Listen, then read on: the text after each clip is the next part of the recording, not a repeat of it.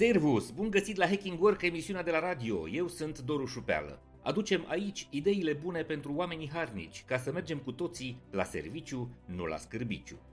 A făcut mare vâlvă pe rețelele sociale și în presă știrea că un lanț de supermarketuri a eliminat integral casierii și a introdus puncte de scanare și plată automată a produselor operate chiar de către cumpărători. Tema a fost abordată și de liderii de opinie, întoarsă pe toate părțile de către cetățeni și, într-un final, a eșuat în discursuri demagogice și populiste ale unor politicieni. Discuțiile au separat rapid două tabere. Pe de o parte sunt adepții tehnologiei și automatizării, care văd această schimbare ca pe un progres firesc.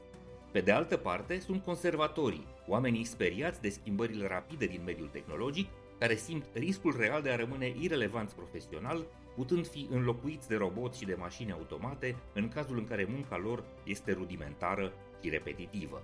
La mijloc sunt cârcotașii și mofturoșii, care văd un disconfort în nevoia de a-și scana singur cumpărăturile, dar care au la dispoziție alte magazine, unde pot fi tratați personal, așa cum își doresc.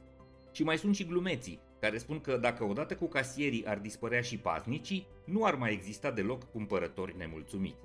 Iar alte voci vesele amintesc că această automatizare nu va penetra și la magazinele de cartier, unde oamenii cumpără și astăzi pe datorie, sumele fiind notate de vânzători într-un caiet și recuperate în ziua de salariu. Cred că trebuie să ascultăm toate părțile și să muncim cu toții la o tranziție armonioasă și mai puțin zdruncinată și tensionată către tehnologizare. Un proces irreversibil și care nu durează de ieri de azi.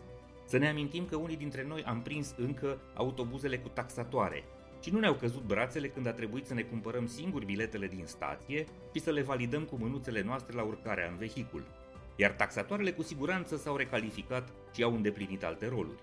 Așa cum țăranii care lucrau câmpul cu forța brațelor și cu vitele au devenit ulterior tractoriști sau s-au mutat în fabricile care procesează și ambalează alimentele. Sau să ne amintim de momentul când birjarii au fost înlocuiți de autovehiculul personal, nu s-ar mai întoarce nimeni astăzi la transportul cu trăsura, doar de dragul de a conserva o profesie depășită de vremuri, iar faptul că ne conducem singuri automobilele nu ne face inferior social sau slugi ale producătorilor auto. Este limpede că automatizarea procesului de vânzare este un proces irreversibil și că preluarea de către mașinării și aplicațiile digitale a muncilor de rutină, care nu aduc valoare economică semnificativă prin contribuția omului, va continua. Trebuie să observăm însă că recenta reformă de la supermarketurile din România este o idee foarte bună, executată foarte greșit. Designul soluției este departe de a fi unul funcțional și inteligent, iar experiența oferită atât cumpărătorilor cât și casierilor convertiți în consilieri este una infernală. Spațiul caselor automate este foarte mic, iar dacă ai coșul plin, scanarea tuturor produselor devine un calvar.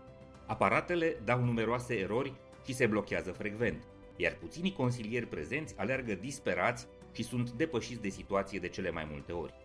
Fluxul de ieșire se sugrumă deseori, barierele se deschid greu și se închid mai repede decât ar trebui.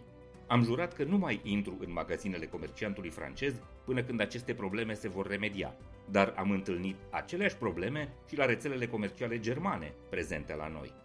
Cred că trebuie să înțelegem că automatizarea va înghiți tot mai mult din muncile rudimentare și profesiile cu sarcini repetitive, care nu presupun și folosirea intensă a inteligenței și creativității.